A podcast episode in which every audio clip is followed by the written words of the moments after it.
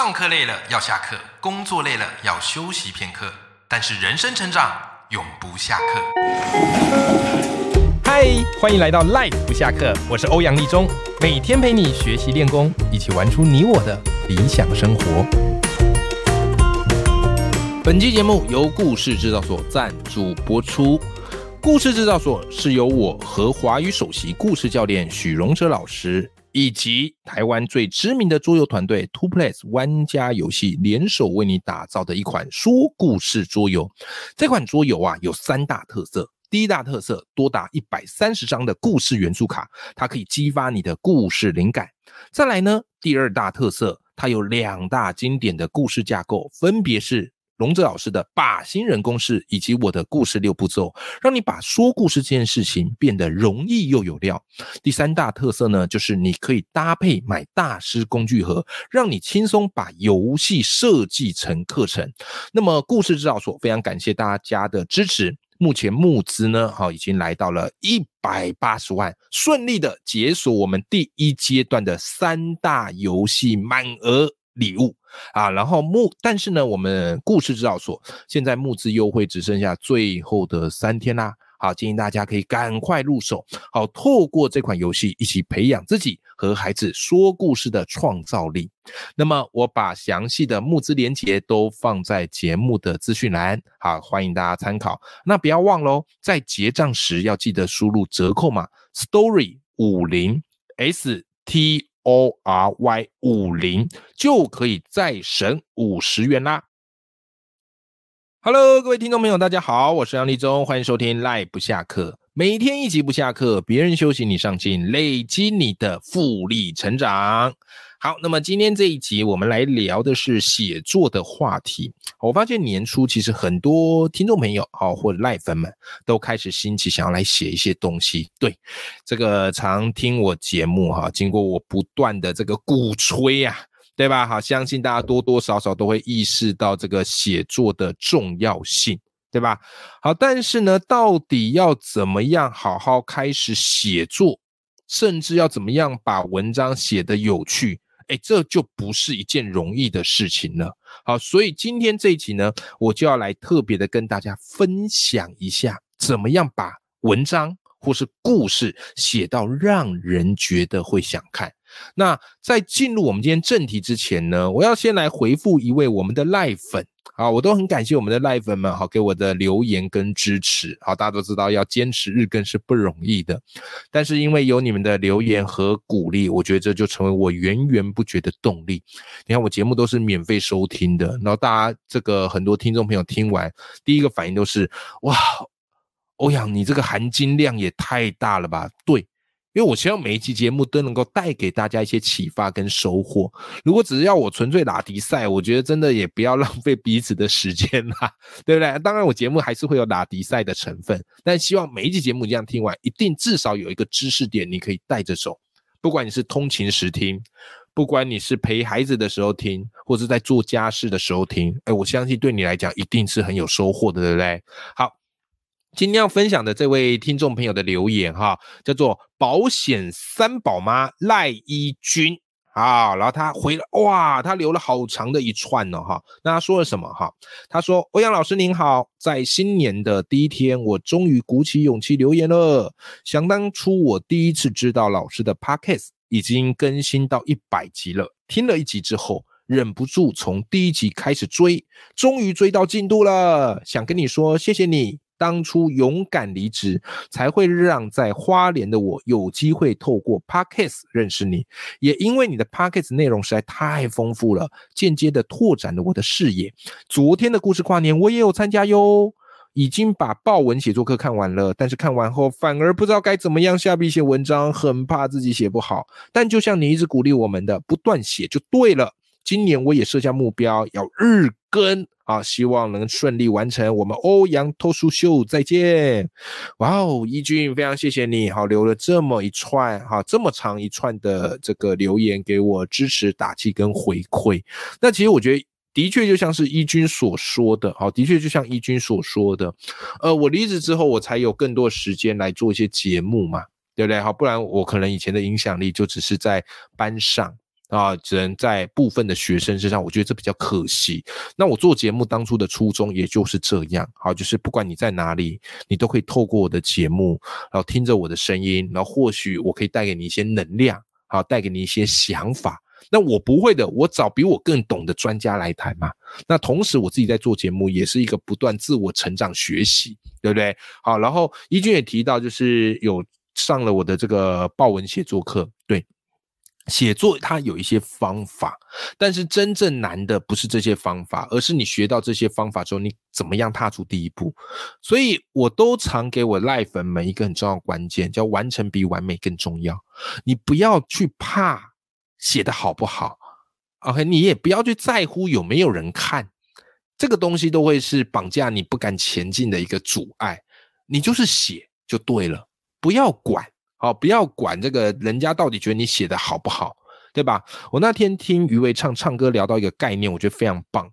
他就说，你写作假如没有人看你写不写，如果你因为没有人看你就不写了，那你的写作心态有问题。为什么呢？因为写作基本上我们会想开始写，应该要是一个内在动能，而不是外在诱因。虽然呐，我报文写作也跟大家提到，写久了你会有机会，是有个外在诱因存在的。可是你一开始绝对不能用这个外在诱因来当做你写作的动力。为什么？因为它会导致你太在意读者的想法，太在意读者的暗战术，然后会让你的写作心态整个垮掉。所以一开始写。尽情写自己想写的，然后再慢慢的、适时的去了解，诶，什么样文章类型读者比较喜欢看，你可以多写一点。但是最重要的就是要满足你内在想分享的这个渴望。好不好？好，那也非常谢谢这位三宝妈，好给我的一个回馈。好，希望我的节目真的都能够这样子陪伴大家。OK，好，那么进入到我们今天重题了。我们今天重题叫做怎么样把故事写得有趣。这个故事啊，可以是指你自己的事，也可以是指一个你想要分享的呃名人故事。啊，或是小的这样的一个故事都可以，因为我发现有些人他的确会写故事，他也意识到写故事的重要性。可重点是他写的这个故事看起来很像是那种维基百科的语法，你知道吗？维基百科就是你有问题，你想你会去查嘛？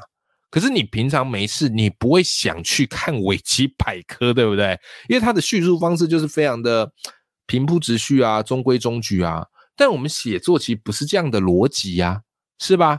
好，所以我今天要跟你分享，就是你怎么样可以把故事写得有趣呢？好，首先第一招叫做遮蔽，啊，遮蔽遮住的遮啊，然后这个蔽啊，草字头的这个蔽，那这个遮蔽其实就是隐藏再加揭露啊。如果有一道公式叫做隐藏加揭露等于遮蔽，好，怎么做？哈，很简单，你先找一个读者认识的有名的人的故事。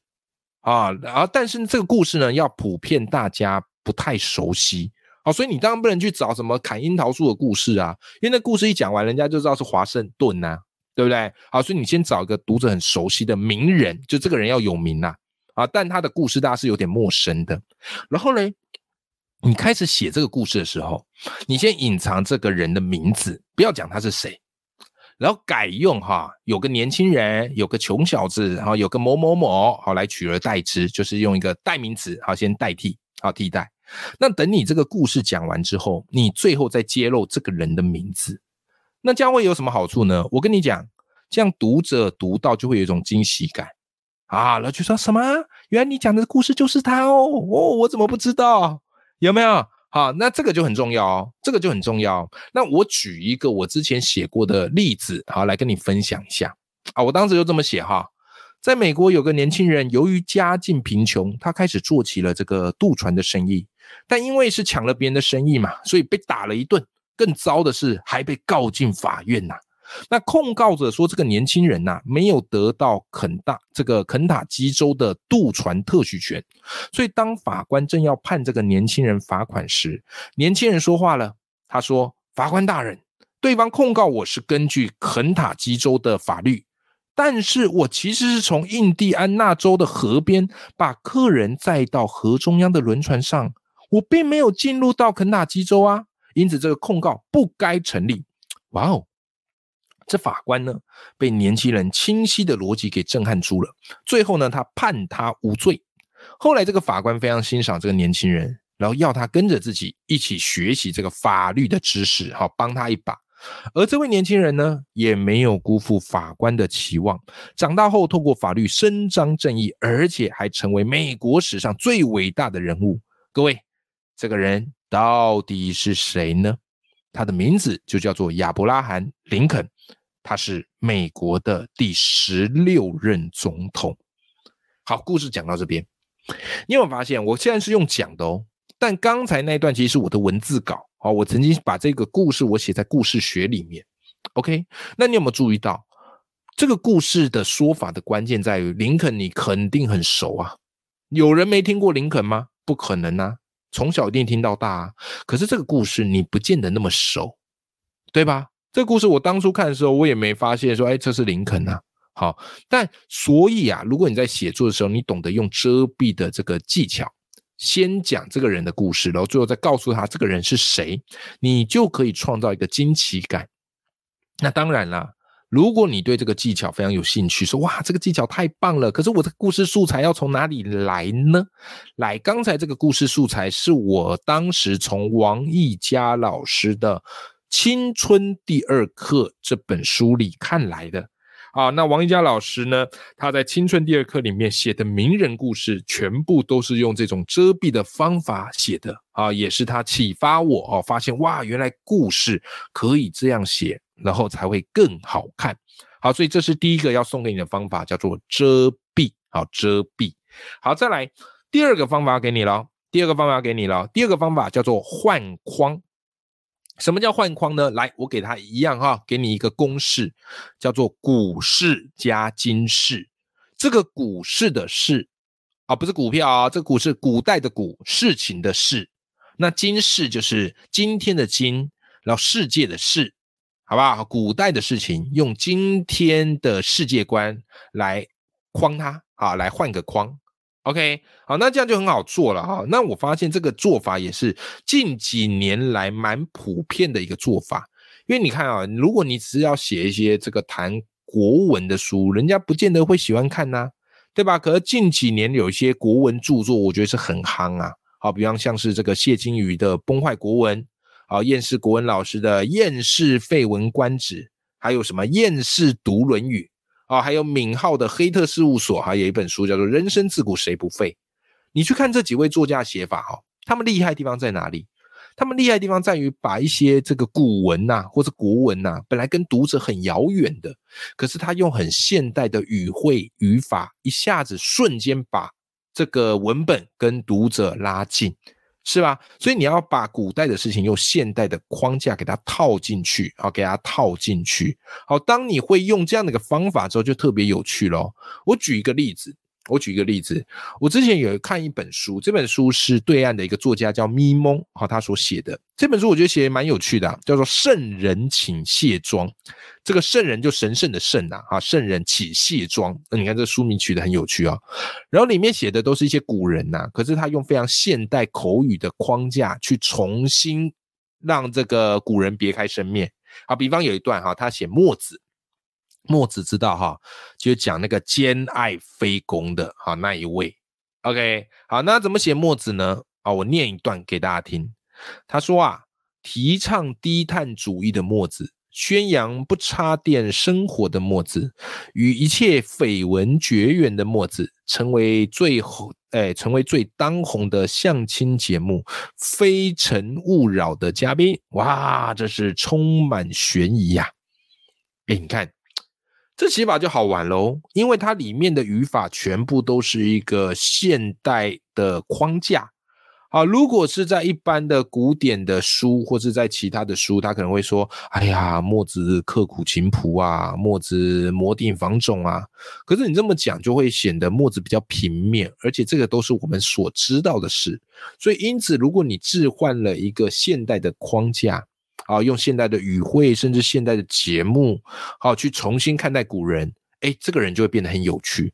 就像有一集我特别聊的那个派对咖孔明这个动画嘛，它就是一个很标准的经典案例啊。孔明的故事大家讲到烂，你再重讲一次，没有人要听啊。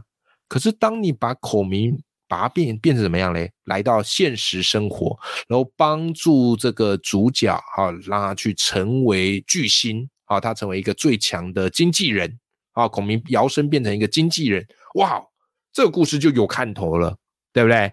好，这个是第二个要教你的绝招。那么第三个呢？来，第三个我把它称之为围观。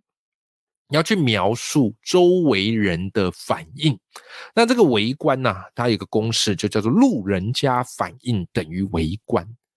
OK，路人加反应等于围观。好，那这个东西是我怎么悟出来的呢？我那时候台大中文所研究的论文呐，啊，我是写三言二拍。好，那三言二拍你可能没看过啦，但我跟你讲，三言二拍其实就有点像是古代的玫瑰同林演啊，讲一些这个社会案件。啊，都非常的新鲜、古怪、有趣。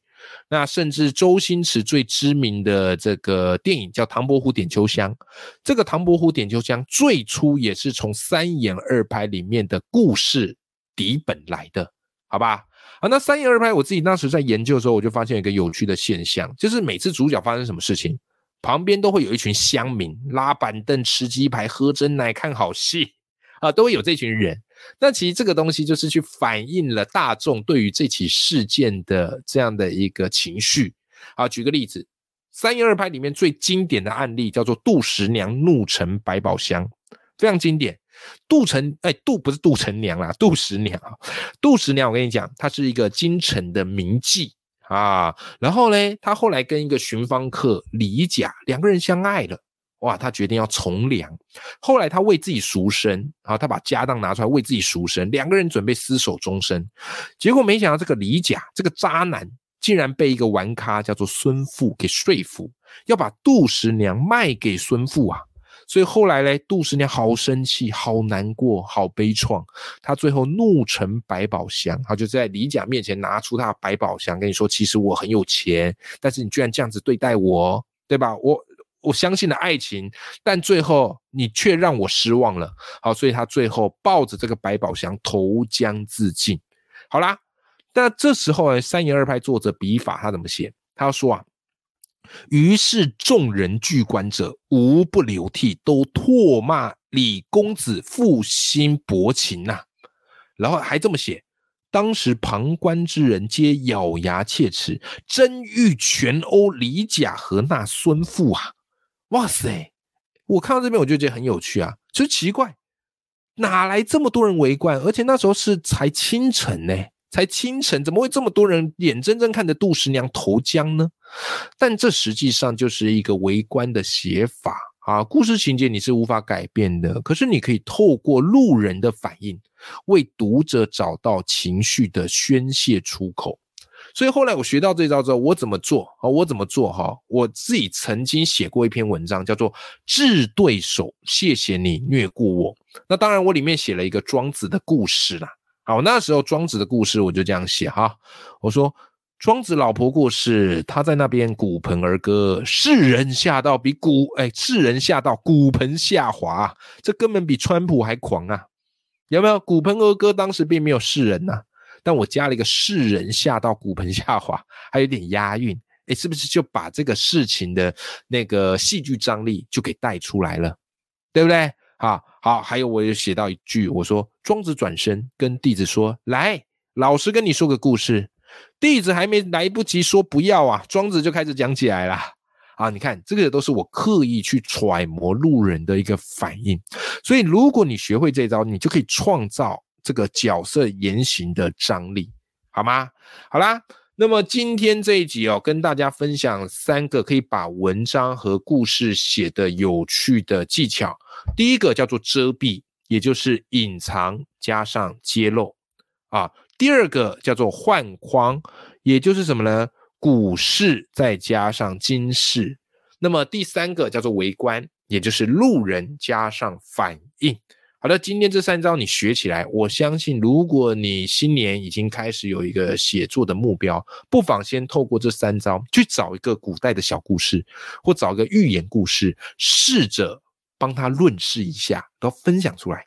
我相信你一定会收到不一样的回馈。